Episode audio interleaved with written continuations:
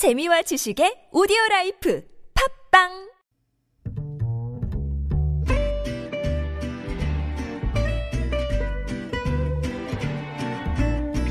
Good evening, everyone. Welcome to the evening show. 미국이 솔레이마니 사령관을 제거한 후 이란에서는 트럼프 대통령 제거를 위한 현상금 모금 운동까지 일며 미국과 이란 간의 갈등이 극으로 치닫고 있습니다. 이러다가 미국과 이란 간에 전쟁이 발발하는 건 아닌지 또 북한도 이란처럼 되는 거 아니냐는 얘기까지 전 세계가 트럼프와 이란을 주목하는 상황입니다. 잠시 후 3부에서 집중 대담 나눠볼 예정인데요. 우리 교민들의 안전은 문제가 없는지 이란 현지 전화 연결도 준비되어 있습니다. 네, 오늘도 갈 길이 바쁩니다. 김지윤의 이분쇼 시작합니다.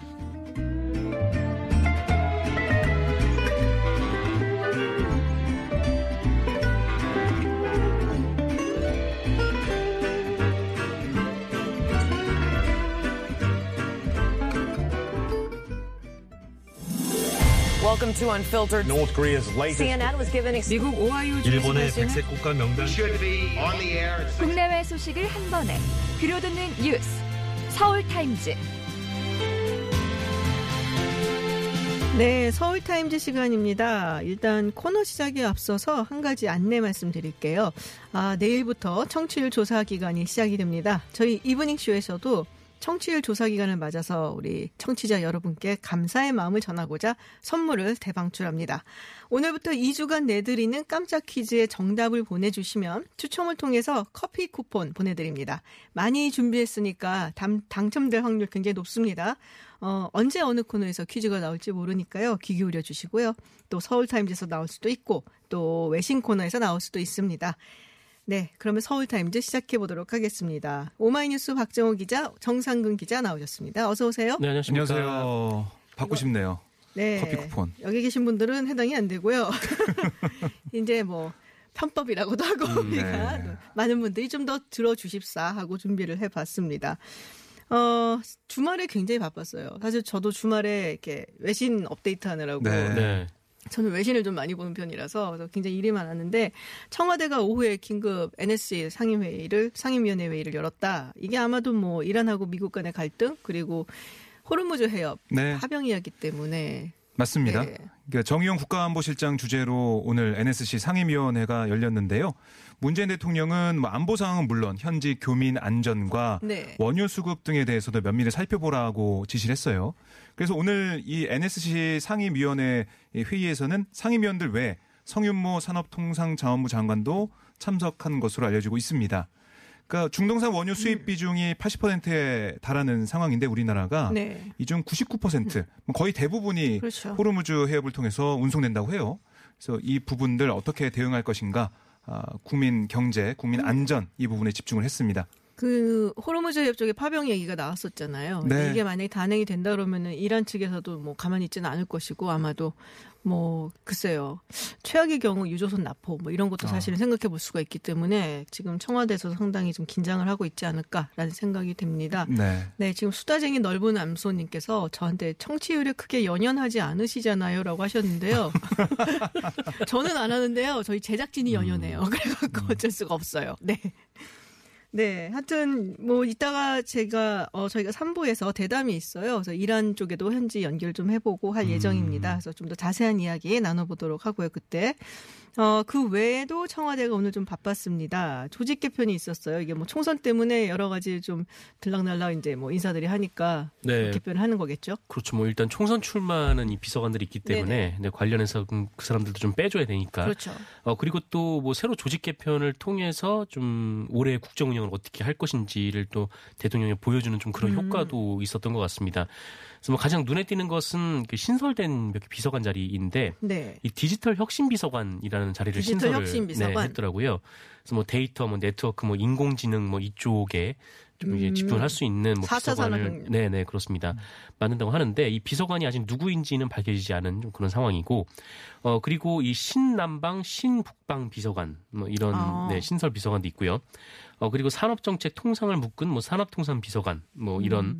자리도 만들었습니다. 그래서 좀 문재인 대통령이 좀 관심 있는 분야 뭐 남방 정책이라든가 뭐 한반도를 둘러서 뭐 북방 정책 뭐 이런 것들을 뭐 포괄할 수 있는 비서관들을 새로 음. 앉히려는 좀 그런 계획인 것 같습니다. 뭔가 그래도 약간 경제 쪽에 방점을 두고 있다는 느낌이 좀 들긴 하네요. 네, 뭐 4차 산업도 그렇고 네, 그렇습니다. 그렇군요. 지금 청와대 출신 인사들 이번에 총선에 출사표를 던진 인사가 한 60명 가까이 네. 된다.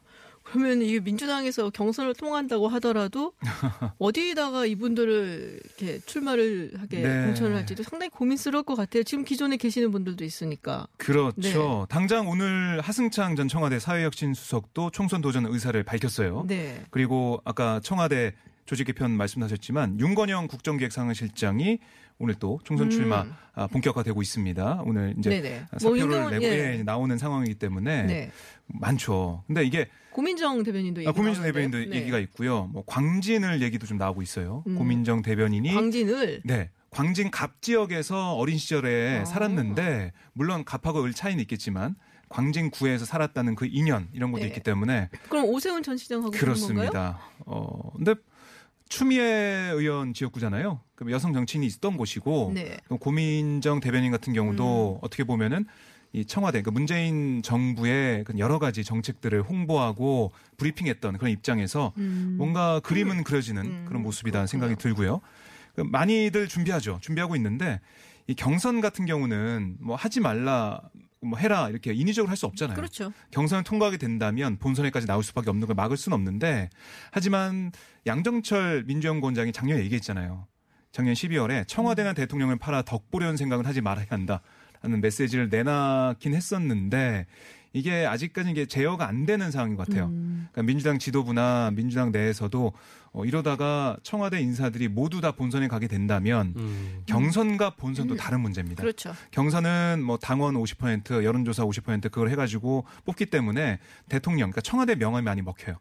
잘, 아, 이- 그, 어떻게 보면 플러스가 되는 요인이 음. 네네. 있죠. 지금 대통령 지지율도 높은 상태이기 음. 때문에. 하지만 본선에 가게 됐는데 마침 그때 뭐 정권 차원에서 안 좋은 일이 벌어진다든가 그렇게 되면 이 음. 청와대 명함 자체가 안 좋은 영향을 줄 수가 있어요. 그럼 전체적으로 총선 영향이 안 좋게 되죠. 그리고 사실 건 그런 것도 생각을 있잖아요. 좀 하고 있습니다. 만약 그 지역에서 지역구를 네. 이렇게 다져놓은 현역 의원들이 있거나 뭐 이런 경우 아니면 현역 의원이 아니더라도 굉장히 열심히 다니면서 발품 팔아갖고 다진 분들도 있을 거란 말이에요. 그렇죠. 국회의원 선거 같은 경우 또 대선이랑 조금은 결이 달라서 지역에서 사실 좀 알아주는 일꾼이라든지 이런 사람들한테 표가 가는 경향도 있거든요. 네.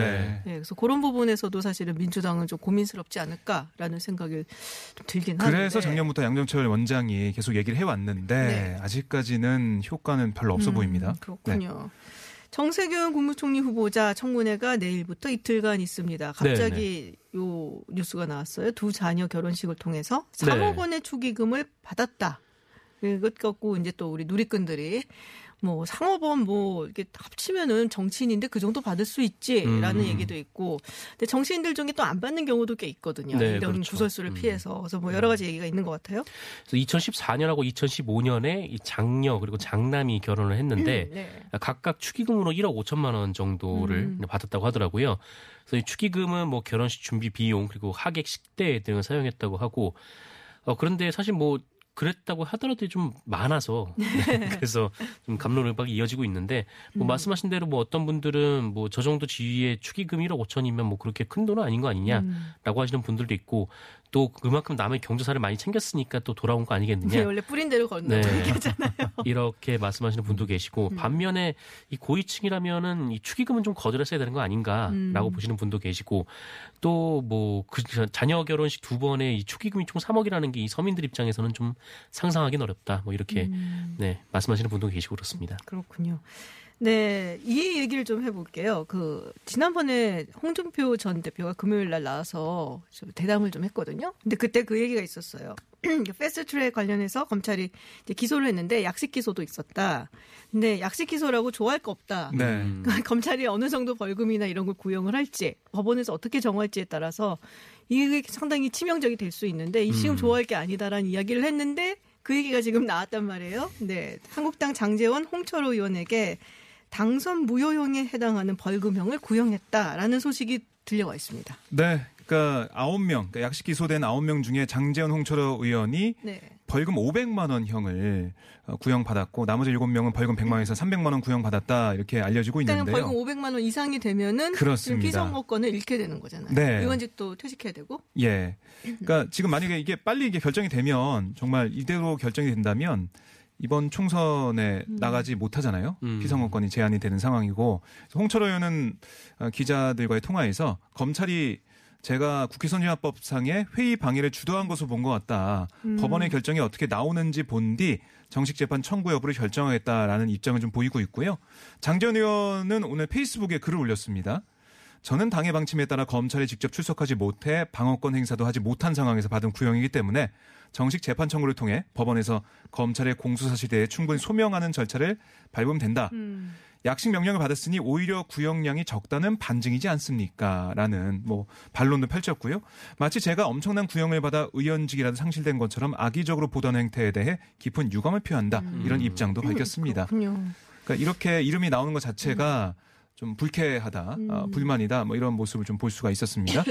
죄송합니다. 제가 갑자기 또 기침이 내서 근데 그때도 그 얘기도 하셨어요. 그 홍준표 전 대표가 이렇게 되면 결국 재판으로 가야 될 거다라는 얘기를 했는데 역시 안 갈 수가 없죠. 그래. 뭐 가만히 있어서 그 구형대로 선고가 된다면은 그냥 뭐 피선거권 제한이 되고 의원직도 잃게 되는 상황이 되기 때문에 갈 수밖에 없는 거고요.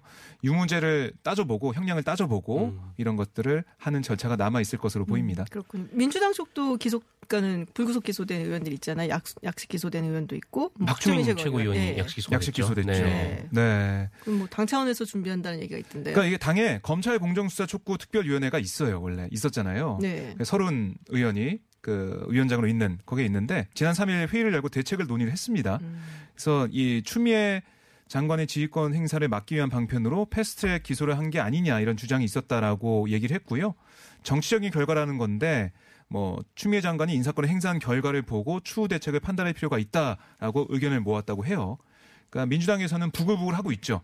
이게 형평성이 어긋난다. 우리는 폭력을 행사한 게 아니라 당에 쓴 당한 입장인데 이렇게 된 거는 음. 정치적인 이유가 있다는 거다. 이렇게 민주당은 보고 있습니다. 그렇군요. 알겠습니다. 네, 교통 정보 잠시 듣고요. 다시 돌아와서 이야기 나누겠습니다.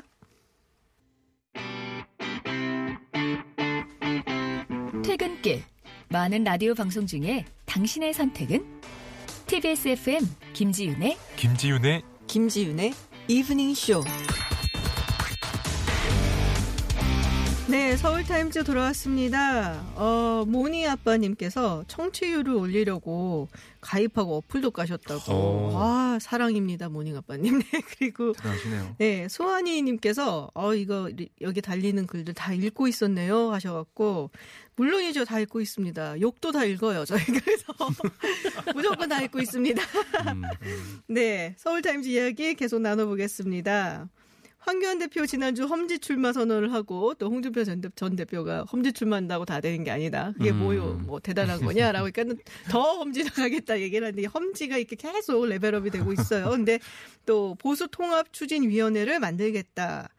근데 진짜 궁금한 게 황교안 대표의 보수 대통합이 누구를 상대로 얘기를 하는 거 되게 궁금하기는 해요. 어디까지가 보수이고 통합의 어떤 네. 그 네, 바운더리가 어딘가요? 이번에는 딱 그 지목을 했죠. 뭐 네. 이현주 의원이 만드는 신당, 뭐 그다음에 이정현 의원이 만드는 음. 신당, 그리고 뭐 바른미래당 뭐 이렇게 등등등등 얘기했는데 네. 이 바른미래당 입장에서는 조금 기분 나쁠 수도 있을 왜요? 거예요. 예, 그러니까 여러 그러니까 이현주 의원이 만드는 신당이나 이정현 의원이 만드는 신당은 국회의원 한 명의 정당인데 아, 마치 이제 음. 황교안 대표는 뭐 뭐 1대1 대 1대1인 것처럼 뭐 그렇게 음. 좀 취급을 하는 좀 그런 측면이 있어서 우리가 그 급은 아니거든 뭐 이런 거예요. 그럼 음, 좀? 다르다고 생각할 수도 그러니까 있죠. 유승민 네. 의원을 유아무개 의원이라고 칭했잖아요. 그거부터가 모르겠습니다. 이 통합이 제대로 될지. 거기는 생각 안 하는 것 같은데 화환도 안 보냈잖아요. 네, 뭐 근데 뭐 생각을 안 했다기보다는 그러니까 모르고 화환을 보냈다기보다는 아마 좀 의도적으로 화환을 안 보낼 가능- 그 가능성이 더 높지 않을까 이렇게 또. 바른미래당 내부에서도 이렇게 얘기를 하더라고요. 예원 의원이 발끈했죠. 네, 뭐 발끈했는데 음. 뭐 그만큼 그 바른미래당을 좀 무시를 하거나 아니면 좀 일종의 좀 기선 제압을 하는 거 아니냐라는 음.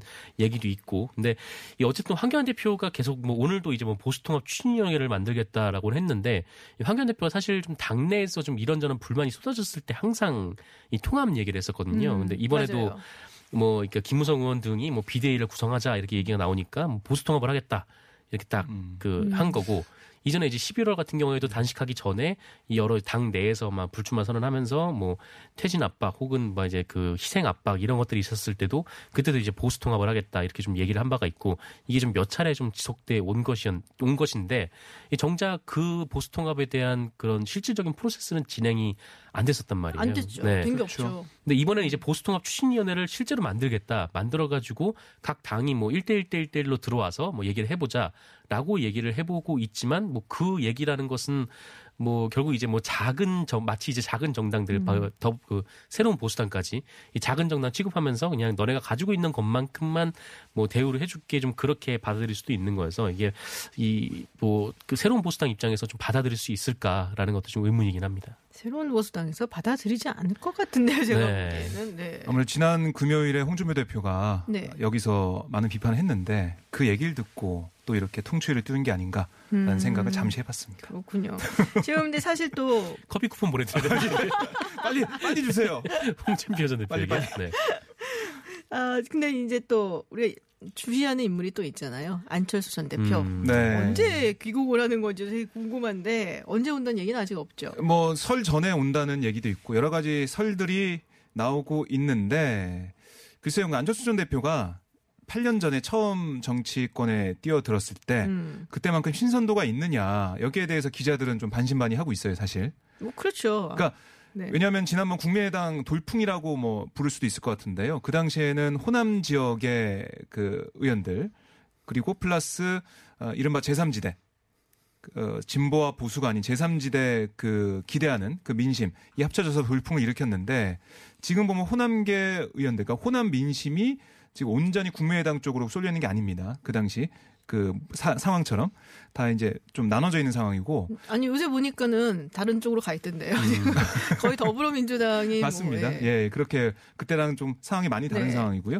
그리고 이 제3지대 같은 것도 안철수 전 대표에 대한 기대 이런 것도 좀 음. 많이 줄어 있기 때문에요. 이게 얼마나 시너지를 낼지 여기에 좀 반신반의하는 모습을 좀 많이 보이고 있고 그리고 어, 새로운 보수당이나 아니면은 다른 한국당이나 그러니까 보수 세력과 함께 할 거라는 여기에 대해서도 기자들은 좀 많이 생각 안 하고 있어요. 음. 왜냐 오늘 어, 조선일보 서면 인터뷰도 있었잖아요. 여기에 보면 혁신 없는 제1야당으로는 현 정권의 실정을 막을 수 없다라고 지적을 하고 있고 또 낡은 것들 이것을 깨야 된다 이런 얘기 계속 음. 하고 있기 때문에 뭐 사실 유승민 의원이나 황교안 대표가 얘기하는 뭔가 접촉하고 있다 여기에 대해서는 안철수 대표가 많이 생각하지 않고 있고 독자 세력으로 갈 가능성이 높다 이렇게 독자 보입니다. 세력으로 간다고 하더라도 네. 본인 아래 이제 어떤 뭐 현역 국회의원이 조금 있어야지 그래도 투표를 해도 뭐 선거를 해도 좀 다음에 뭘 노려볼 수가 있는 음. 거잖아요. 그렇기 때문에 지금 어디로 갈 거냐 얘기해서 결국에는 바른미래당 쪽에 가지 않겠냐라는 음, 얘기가 그럴 나오는 거. 가능성이 네. 크죠. 음, 네, 근데 비례대표들이 있기 네. 때문에 예전에 또이 안철수 대표가 언제 복귀하느냐 얘기가 나왔을 때 아마 연동형 비례대표자가 통과되면 올 것이다라는 얘기는 좀 있었거든요. 왜냐면은 음.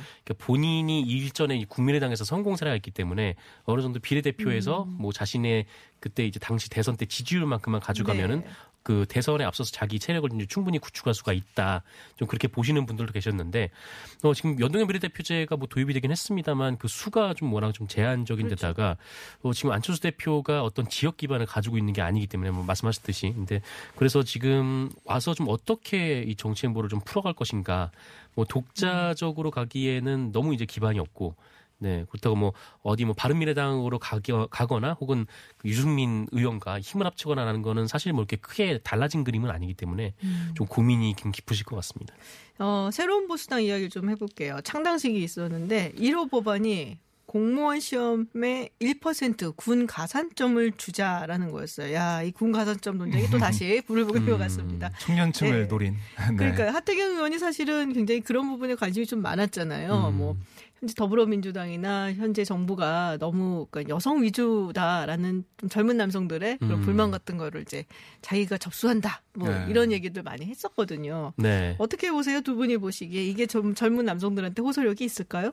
음, 뭐 호소력이 없지는 않을 것 같습니다. 없지는 않을 것 같은데, 근데 어 사실 군가산점 논란이 뭐 한 번 지나간 이슈이기도 하고, 그리고 이제 이른바 20대 남성들을 겨냥하기 위해서 뭐 상대적으로 20대 여성들에게 피해를 줄 수 있는 방식을 사용한다라는 음. 게 이게 좀 합당한 일인지 모르겠어요. 그러니까 뭐 군대 문제에 있어서 뭐 군대를 갔다 온 남성분들이 굉장히 좀저팍 박탈감을 느끼는 건 사실이고 음. 여기에 대해서 이제 국가가 충분히 뭐 이게 대접을 해주고 또 보완책을 마련해야 되는 건 사실인데 근데 그것이 어떤 뭐 다른 20대 여성들에게 뭐 어떤 피해를 입혀서 그들을 이제 우대해 준다라는 방식이 이 정치인으로서 적절한지는 저는 개인적으로 잘 모르겠습니다.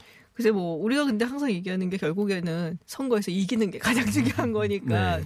네, 어떻게 보세요? 박정호 기자님 이게 통할 거라고 생각을 하세요? 근데 이, 이 군가선 좀 다시 글쎄요. 것은? 저는 그러니까 바른미래당 그 야, 지금 새로운 보수당 네네. 창당하면서 뭐 청바지도 입고 흰색 상의를 입으면서 굉장히 젊은 개혁적이다 뭐 이런. 거를 강조하고 싶어요. 유승민 의원이 연단에 올라오면서 오빠 오빠란 연호를 받을 정도였으니까 아이고. 뭐 젊은 정당으로 태어나는 모습을 좀 보이고 있는데 그 차원에서 젊은 층이 어필하기 위한 그런 법안이지 않을까 싶고요. 음. 글쎄 효과적인 면에서는 아직 저는 좀 아, 완벽하지 않을 것 같다 이런 생각이 드네요. 음, 그렇군요. 네. 참고로 저는 외간 남자한테는 오빠라고 부르면 안 된다는 교육을 받고 자라는 굉장히 옛날 사람이라서 네. 네.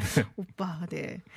아, 이제 정말 이제 총선이 이제 시작되는 것 같습니다. 어, 여- 여기저기서 누가 차출된다, 누가 어디 음. 간다 얘기가 많이 나오고 있는데 김두관 의원을 차출해 달라고 네, 민주당 PKG 의원들이 요청을 했다는 얘기가 있어요. 네, 민홍철 경남도당 위원장이 오늘 최고위에 잠시 참석을 해서 의견을 냈습니다. 그러니까 지금 PK 지역이 지지율로 상당히 맞설 수 있는 전략적 지역이다. 음. 그러니까 야당한테 또 이길 수 있는 지역이기 때문에 김두관 의원이 힘을 좀 보태야 된다 이런 얘기를 한 거예요. 그러니까 김두관 의원이 지금 경기 김포가 국회의원입니다. 그렇죠. 네, 경남지사를 또 역임했기 때문에 아, 영남 지역에서 파괴력이 있다라고 판단하는 겁니다. 음. 그래서 차출해 달라 요청했는데 우선 민주당 최고위에서는 본인 의견도 좀 들어보고 고민도 해보겠다라고 얘기를 했어요. 근데 좀 속내를 보면 민주당 입장에서는 PK 지역 민심이 조금 달라지고 있다라고 판단한 것 같아요. 음, 그러니까 언제랑 비교해서요?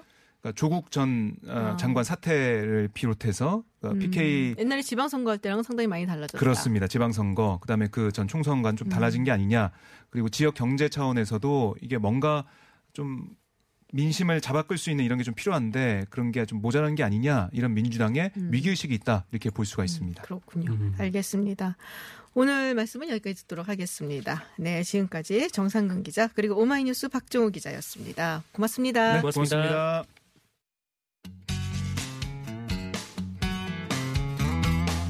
매주 월요일에서 금요일 저녁 6시 20분부터 8시까지 만나는 김지윤의 이브닝 쇼. 라디오 생방 스튜디오가 궁금하신가요? 지금 바로 유튜브에서 TBS FM으로 들어오세요. 때로는 진지한, 때로는 신나는 스튜디오의 생생한 모습 보실 수 있습니다. 국제 정치 전문가 김지윤 박사가 진행하는 이브닝 쇼. 매일 새로운 뉴스로 여러분의 저녁길을 함께합니다.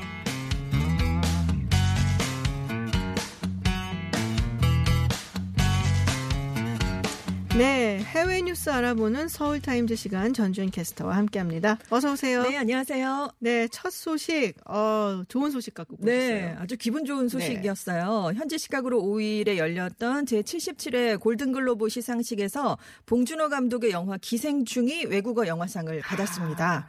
영화와 드라마를 통틀어서 한국의 콘텐츠가 골든글로브상을 받은 건 기생충이 처음이고요. 후보로 지명된 것도 처음이었습니다.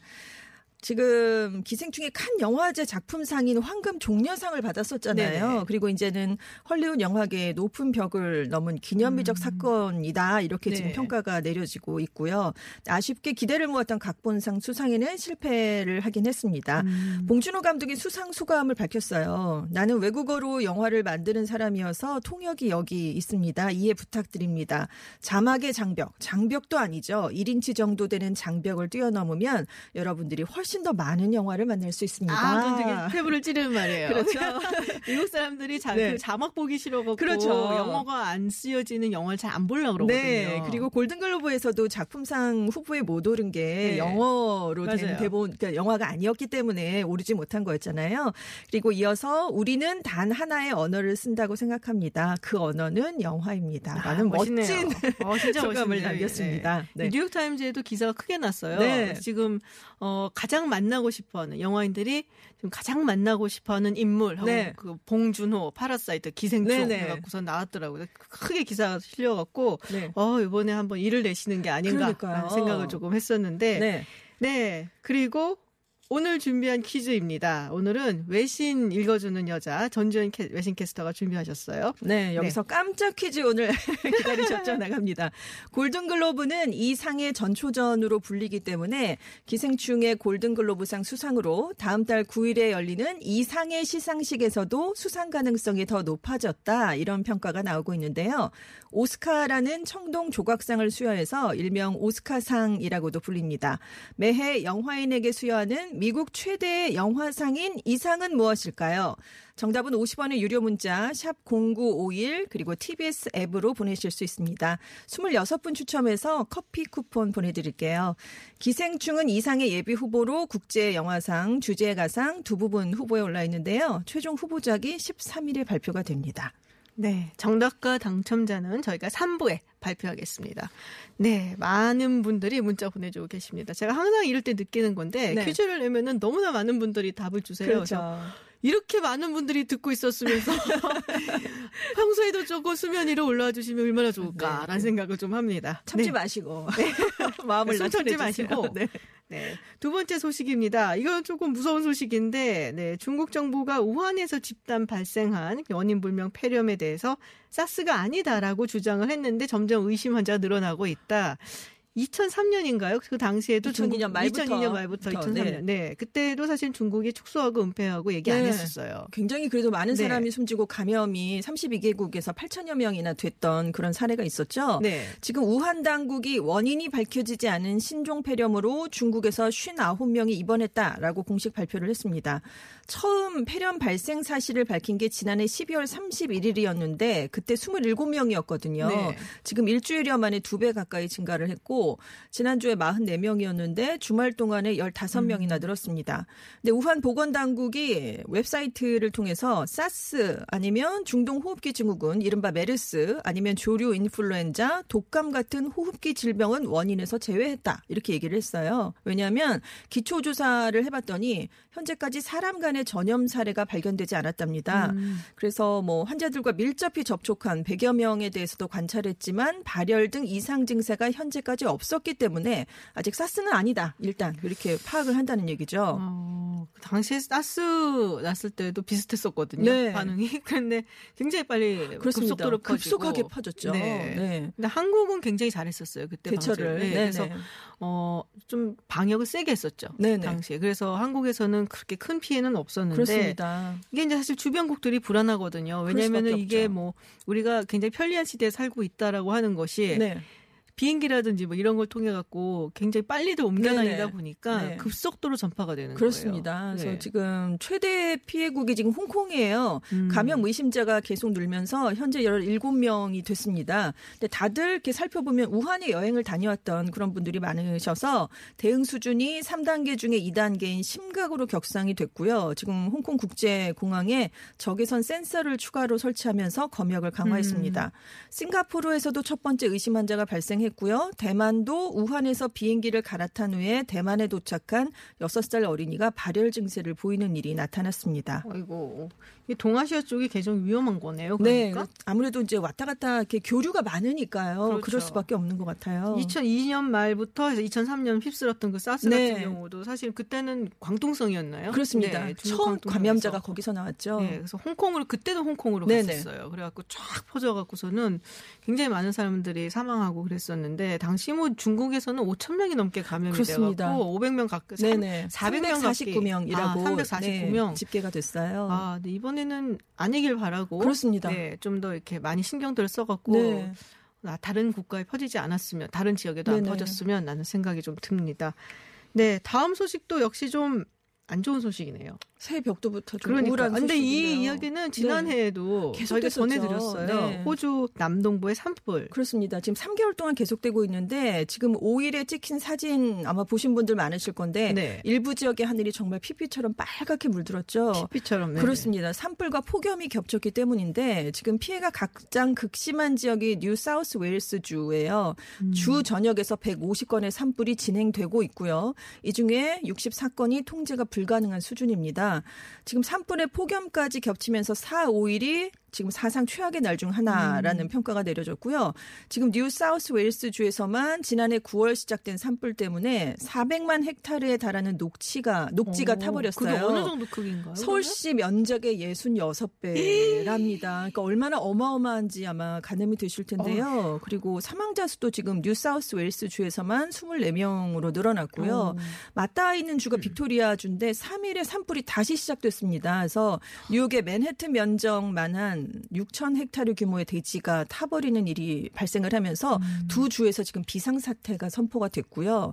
도시 지역은 직접적인 영향권은 아닌데 역대 최악의 폭염이 발생했어요. 그래서 시드니 서부 펜리스의 4일 최고 기온이 섭씨 48.9도였습니다. 역대 아. 최고 기록을 경신했거든요. 그렇군요. 이렇게 폭염이 겹치면서 산불이 수그러들 기미를 보이지 않고 있습니다. 이게 이제 호주는 남반구니까 네. 지금이 여름 여름입니다. 시즌이잖아요. 네. 그러니까 폭염이 겹쳐서 이 산불이 지금 어 뭐 잡힐 기미가 네네. 보이지 않는다라는 이야기. 아, 진짜 오래 전에도 전해드렸던 것 그렇습니다. 같은데. 굉장히 오래 가고 있죠. 그러니까요. 아 우리가 호주 하면은 상당히 청정 호주, 네. 자연이 굉장히 맑고 뭐 공기도 좋은 곳 이렇게 그렇습니다. 생각했는데 지금 호주 가시면 굉장히 좀 힘들다라는 이야기가 있더라고요. 네. 관광객들 대피령, 지금 소개령 이런 것들이 내려지고 있기 때문에 음. 좀 주의를 하셔야 될 것 같아요. 근데 아무리 그렇다고 해도 이렇게 오랫동안 계속되는 네. 이유가 있을 것 같은데요. 그러니까요. 일단 호주가 전 세계적으로 인구가 거주 하는 지역 중에 가장 건조한 곳입니다. 그래서 산불 발생 오. 가능성이 높은데 여기에 지금 가뭄이 겹쳤거든요. 그래서 산불이 그러면 기후 변화 얘기가 나오는 건가요? 네, 그렇습니다. 지금 전문가들은 산불의 규모가 매년 커진다. 산불 음. 시즌도 길어진다. 이게 지구 온난화 때문이다라고 하는데 온난화가 계속되니까 기온도 상승하고 기후가 더 음. 건조해지게 되니까 산불이 악화할 수 있는 조건이 갖춰지고 있다라는 얘기를 하고 있습니다. 그렇군요. 그 와중에 호주 총리가 하와이 휴가 갔다가 걸려갖고 그러니까요. 지금 또 구설수에 올라 있어요. 네, 갔다 와서 굉장히 많은 비난을 받았죠. 네, 그 와중 그리고서는 그냥 가만히 있으면 되는데 네. 죄송합니다. 네네. 어떤 지역 방, 라디오 방송국에 나가갖고 그렇다고 뭐 내가 호수를 잡고서는 불을 끄는 것도 아니고 네. 뭐 이런 얘기를 했다는 거예요. 그러니까요. 아, 이해가 되지 참- 않는 지금 안 그래도 지금 기후 온 그러니까 지구 온난화에 대해서 너무 미온적인 대처하고 음. 있다는 비난을 많이 받았는데 그런 그러니까요. 얘기까지 하면서 더 비난이 높아진 상황입니다. 그 와중에 나이키는 왜 지금 논란인 겁니까? 지금 호주 멜버른에서 20일부터 호주 오픈 테니스 대회가 열리거든요. 아, 그렇군요. 호주 오픈 그랜드 테니스 할 슬램 때다. 대회가 네, 이제 맞아요. 시작이 되는데, 그러니까 자사 유니폼 광고 문구가 문제가 됐어요. 유니폼 광고에 멜버른에서 개최되는 호주 오픈은 4대 메이저 경기 가운데 가장 더운 날 씨에서 열린다. 무더위가 선수들을 힘들게 한다라면서 우리의 의류 재질은 이러한 타는 듯한 더위에 강하다. 이렇게 강조하는 문구를 쓴 거예요. 그래서 산불 피해가 이렇게 심각한데 타는 듯한이라는 표현을 쓴다는 게 말이 되느냐라는 아주 거센 비난을 받았습니다. 그래서 결국 문제가 된 표현을 과열된 아니면 통계성이 좋은 뭐 이런 걸로 광고 문구를 수정했다는데 약간 좀 배려가 1인치 예, 모자랐다. 세심하지 못한 생각이 좀 네. 드네요. 네, 알겠습니다. 네, 외신 소식 여기서 정리하도록 하겠습니다. 지금까지 전준 외신캐스터와 함께했습니다. 고맙습니다. 네, 감사합니다. 네, 오늘의 깜짝 퀴즈 정답 정말 많이 보내주고 계십니다. 한 번 더 내드릴게요. 제77회 골든글로브 시상식에서 봉준호 감독의 기생충이 외국어 영화상을 받았습니다. 골든글로브는 이 상의 전초전으로 불리기 때문에 기생충의 골든글로브 수상으로 다음 달 9일 열리는 이 상의 시상식에서도 수상 가능성이 더 높아졌다는 평가가 나오고 있는데요. 오스카라는 청동 조각상을 수여해 일명 오스카상이라고도 하며 매해 영화인에게 수여하는 미국 최대의 영화인 영화상인 이상 무엇일까요? 정답은 50원의 유료 문자 샵 0951 그리고 TBS 앱으로 보내실 수 있습니다. 26분 추첨해서 커피 쿠폰 보내드립니다. 발표는 잠시 후 3부에서 할게요. 저는 7시의 pick으로 돌아오겠습니다.